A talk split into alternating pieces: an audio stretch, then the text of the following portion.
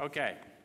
All right. So, says we ask him to remove our fear and direct our attention to what he would have us be. At once we commence to outgrow fear. So they're giving you a little clue. A lot of us are wanting to say, God, what do I do? What do I do? You don't do nothing. He's the doer. What you need to do is operate in the correct state of being. We're human beings, not human doings. So what would you have me be? Be faithful. Be quiet. That's why I get that a lot. Be still. Carrie Ann, you get that too? Be quiet.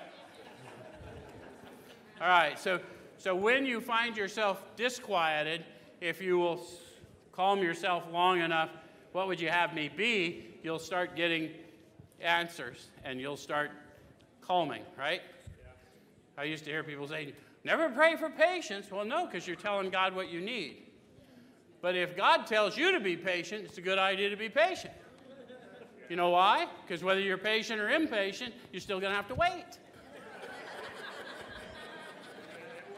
so that it's more comfortable to wait patiently. Okay.